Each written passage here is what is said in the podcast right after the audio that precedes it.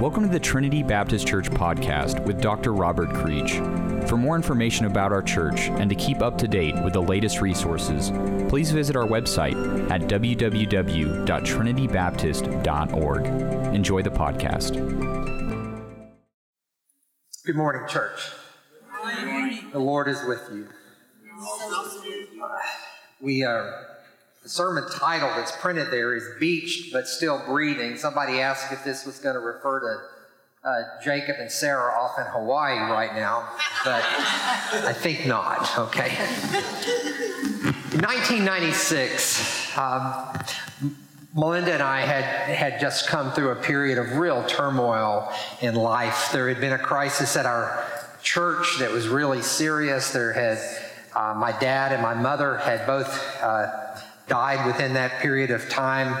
Uh, back in 1992, at age 40, we had had another child, and so we had a preschooler at home in the midst of all of that. It had been a pretty tumultuous time. And in 1996, we decided to take a few days of vacation.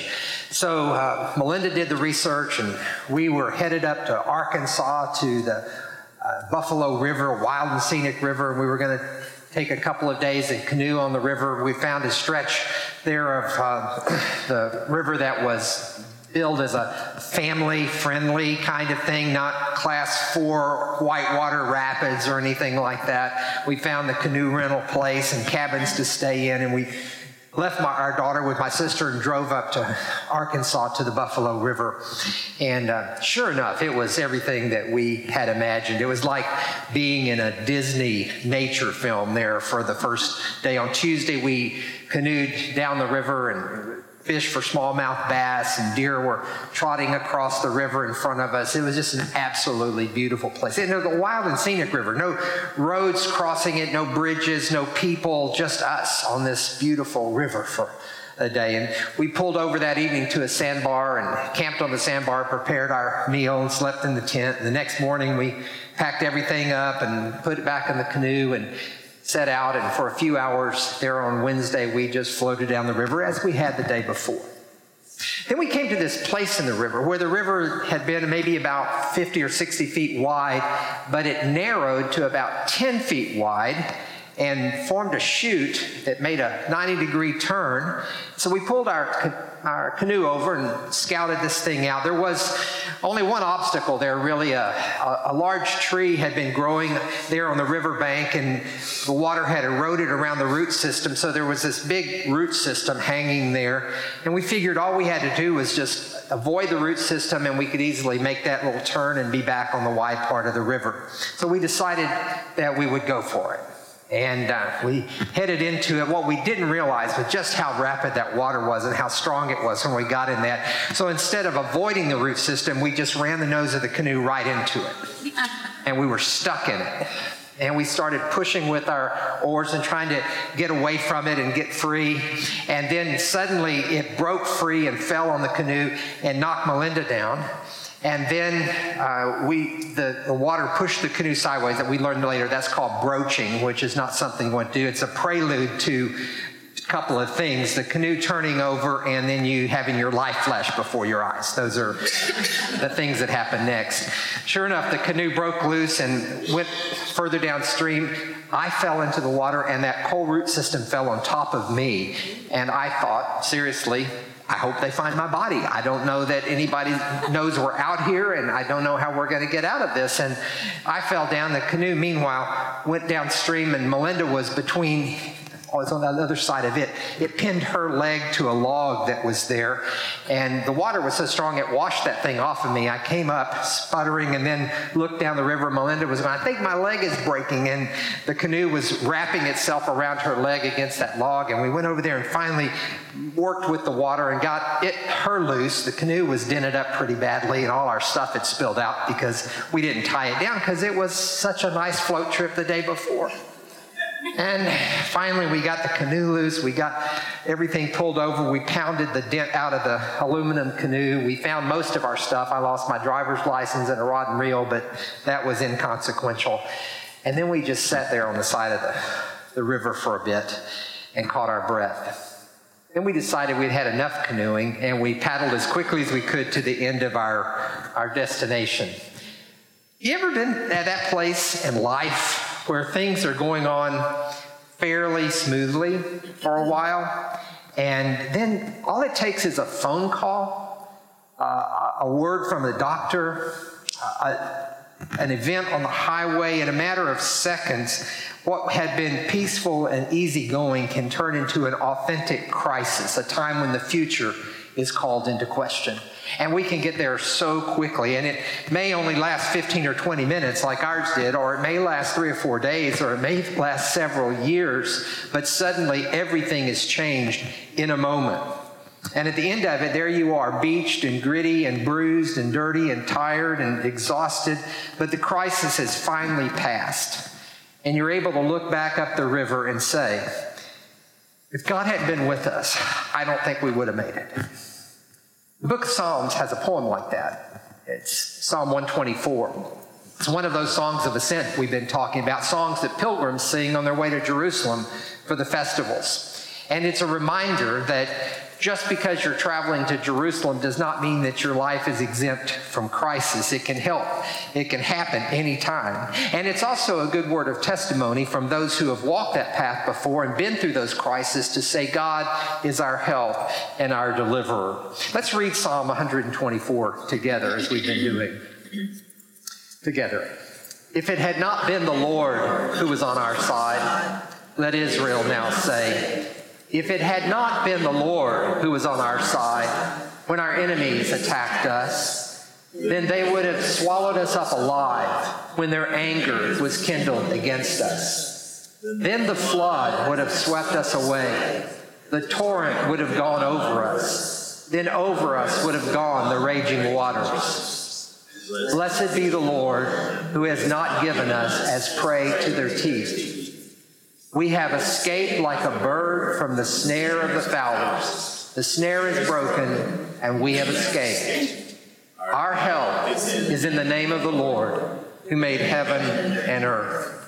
You might call that psalm the psalm of narrow escape, because that's exactly what the psalmist is describing. If the Lord had not been on our side, we would not have made it. The river would have washed us away. Our enemies would have chewed us up and spit us out.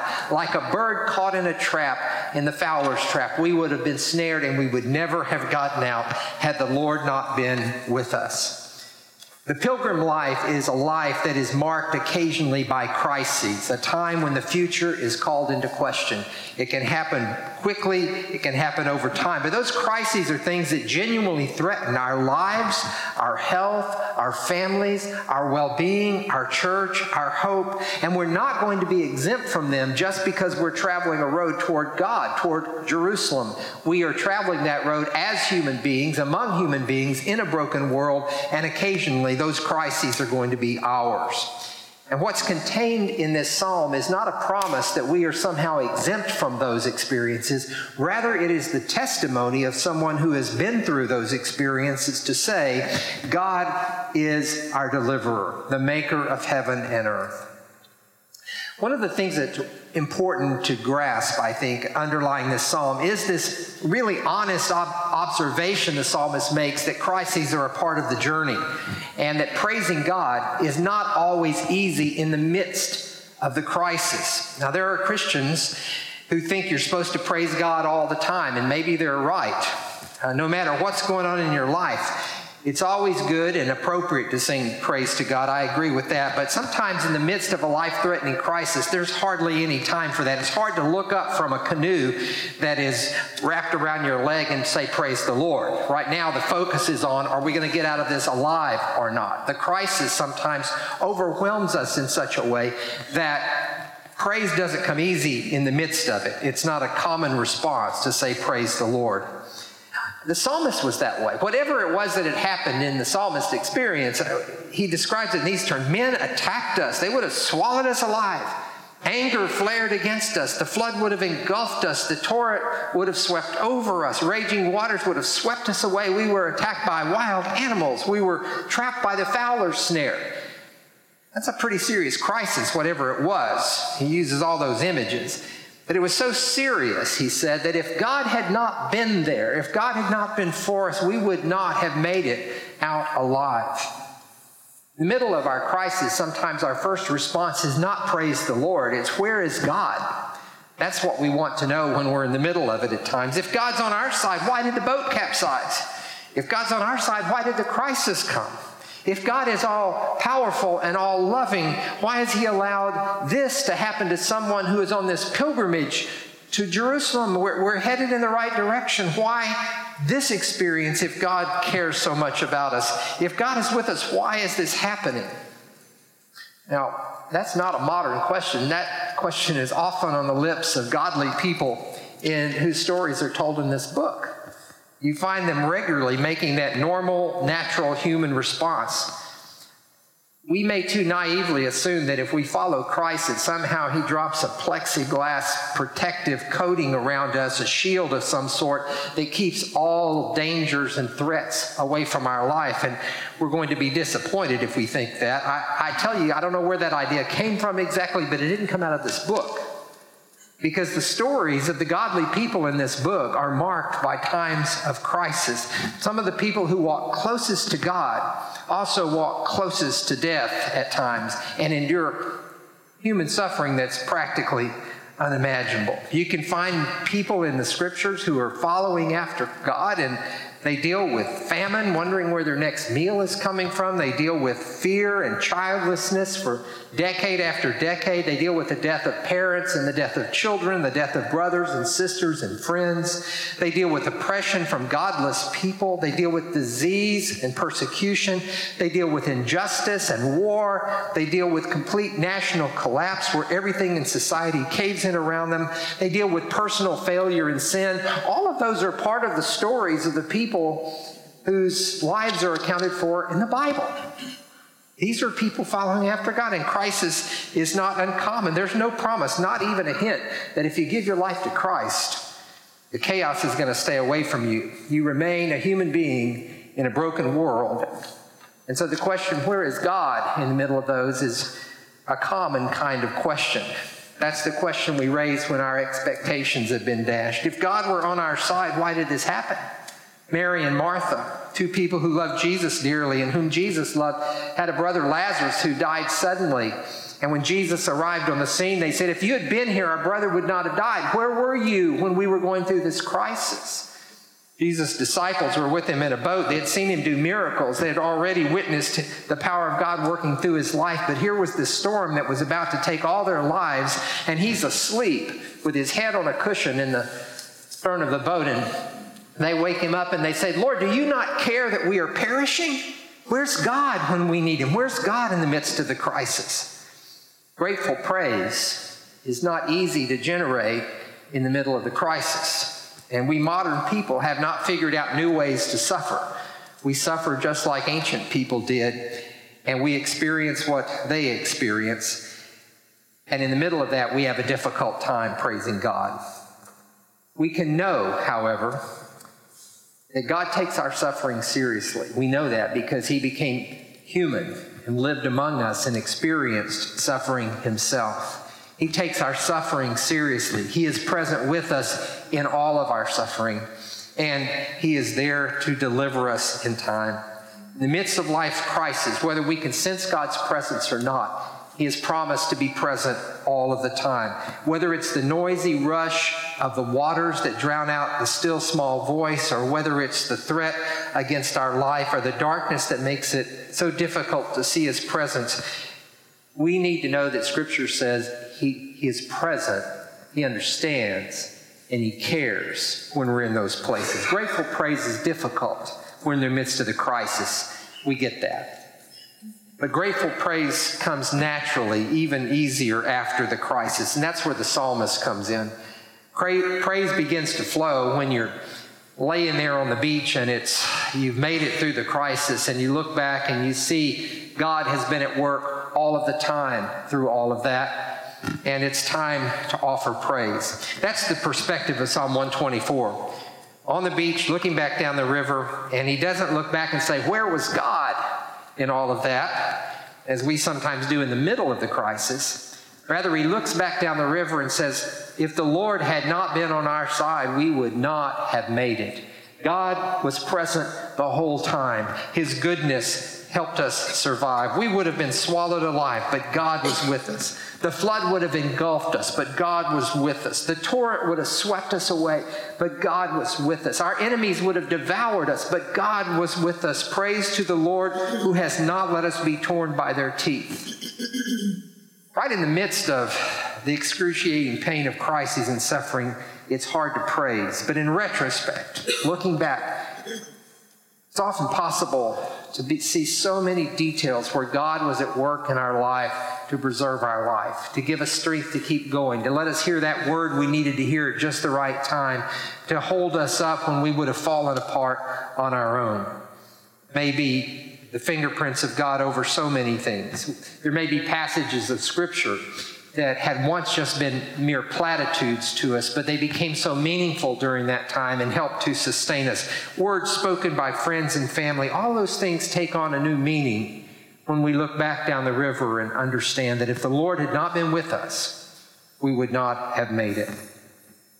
Beautiful, flowing praise to God doesn't come easy in the middle of the crisis and the suffering but it is a, a word that begins to flow from us when we look back and see what the Lord has done. I, I, I, probably already, in four or five months that we've been together, have read these words to you, and I'm going to probably read them four or five more times in the next six months. They're some of my favorite words in Scripture. Romans chapter 8, verses 31 to 39. Let's hear them again. Paul says, What are we to say about these things? If God is for us, who is against us? He who did not withhold his own son, but gave him up for us all, how will he not with him also freely give us everything? Who will bring any charge against God's elect? It is God who justifies. Who is it that condemns? It is Christ Jesus who died, yes, who was raised, who is at the right hand of God, and who de- indeed intercedes for us. Who will separate us from the love of Christ? Will hardship or distress or persecution or famine or nakedness or peril or sword? No, in all these things we are more than conquerors through him who loved us. For I am persuaded, convinced that neither death nor life, nor angels nor rulers, nor things present nor things to come, nor powers nor height nor depth, nor anything in all creation will be able to separate us from the love of God that is in Christ Jesus our Lord. You hear that? Now, Paul has, this is looking back over a life where those things have been realities to him. And he said, I am persuaded, I am fully convinced that there's nothing that separates us from God's love, no experience of life. Looking down the river, Paul says, I've been through all that and I found Christ's love to be constant through it all. And sometimes it's just that we have to get on the other side of the crisis before we can begin to understand how, in fact, God walked through it with us. We may not have understood it when it happened. We may not be able to discern any great cosmic reason for the particular suffering that we endured. And we may not be able to make sense of it all even after it's over. But we can look back and say, I have seen where God was with me. Had the Lord not been on my side, I would not have made it. Grateful praise begins as we discern God's presence through those crises and his deliverance. Now, this is where that leads to. Our praise after the crisis becomes a word of strength and a word of testimony for those who follow behind us. This is really important to grasp. Testimony is the way that God reveals his truth through human experience.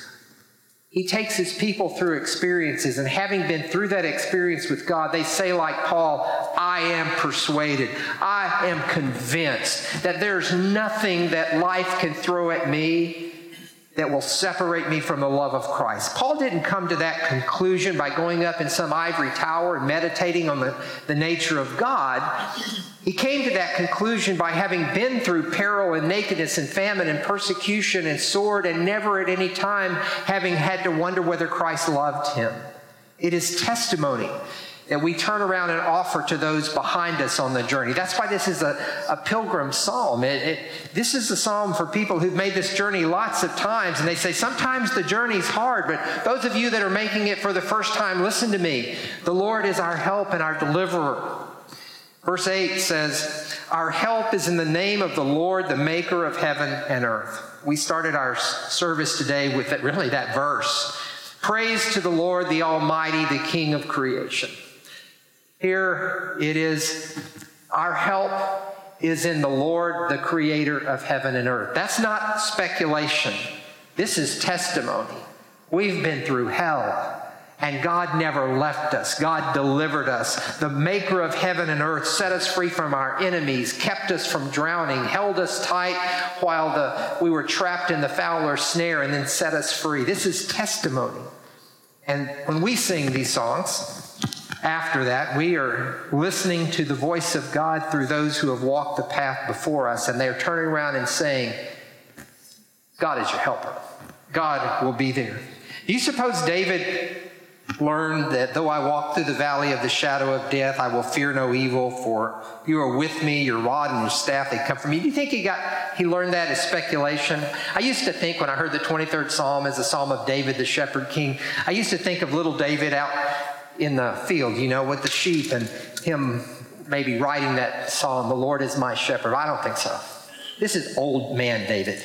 He's been through life. He has had trouble and crisis one after another. And looking back, he says, The Lord is my shepherd. I shall not want. I've never suffered want in my life.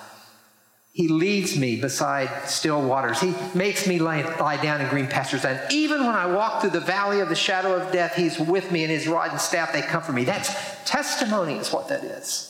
This is from a life lived in the presence of God, and it's offered to those who walk behind Him. David has learned that the valley of the shadow of death is a real place, and he's walked through it, and he learned that the ground is just as solid on the valley as it is on the mountaintop because the Lord is with him. Paul didn't get Romans 8 from speculation. He'd been through all of that. I testify that nothing separates us from the love of Christ. In 2 Corinthians chapter 4, Paul says, We are distressed, but not in despair, afflicted in every way, but not crushed, perplexed, but not driven to despair, persecuted, but not forsaken, struck down, but not destroyed. This is testimony. He's lived through this. Isaiah wrote in Isaiah chapter 43, but now, thus says the Lord who created you, O Jacob, he who formed you, O Israel. Do not fear, for I have redeemed you. I have called you by name, you are mine. When you pass through the waters, I will be with you, and through the rivers, they will not overwhelm you. And when you walk through the fire, you shall not be burned, and the flame shall not consume you. This testimony. It says, God's people who walk behind us know that those who have gone before you have found God faithful and you can find him faithful too. It's what God's people have found to be true through the crises of life. Being a pilgrim on the road to Jerusalem, following after Christ's way, after God's way, does not exempt us from the chaos of life, but it promises us and provides us with substantial testimony that says God will be with you no matter what you face.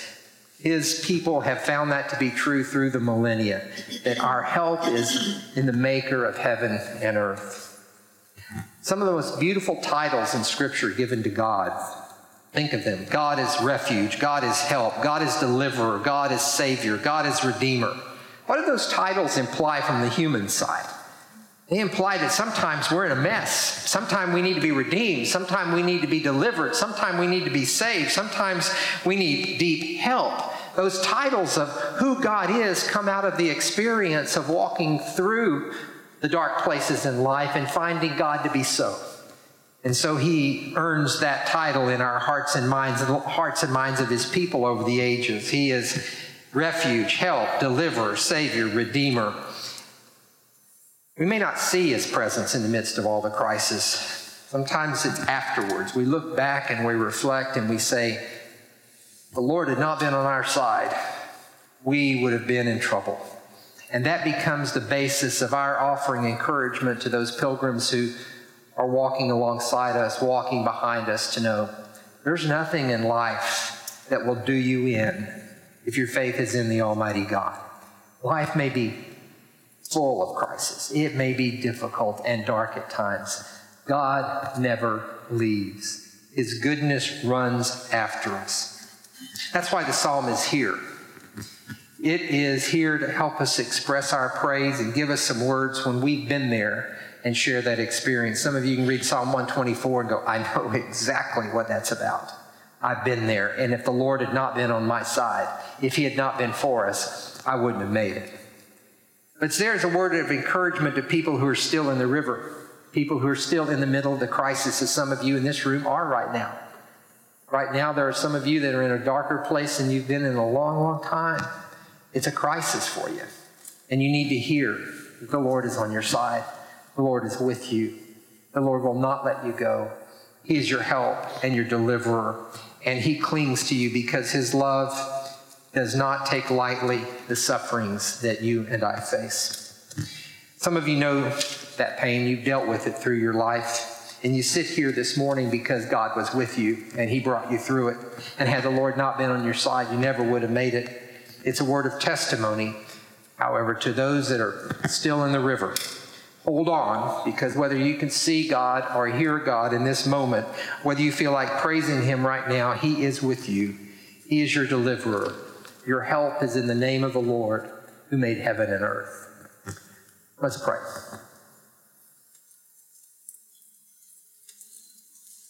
We have our heads bowed before God, and uh, I do want to just ask a, a pastoral question right now.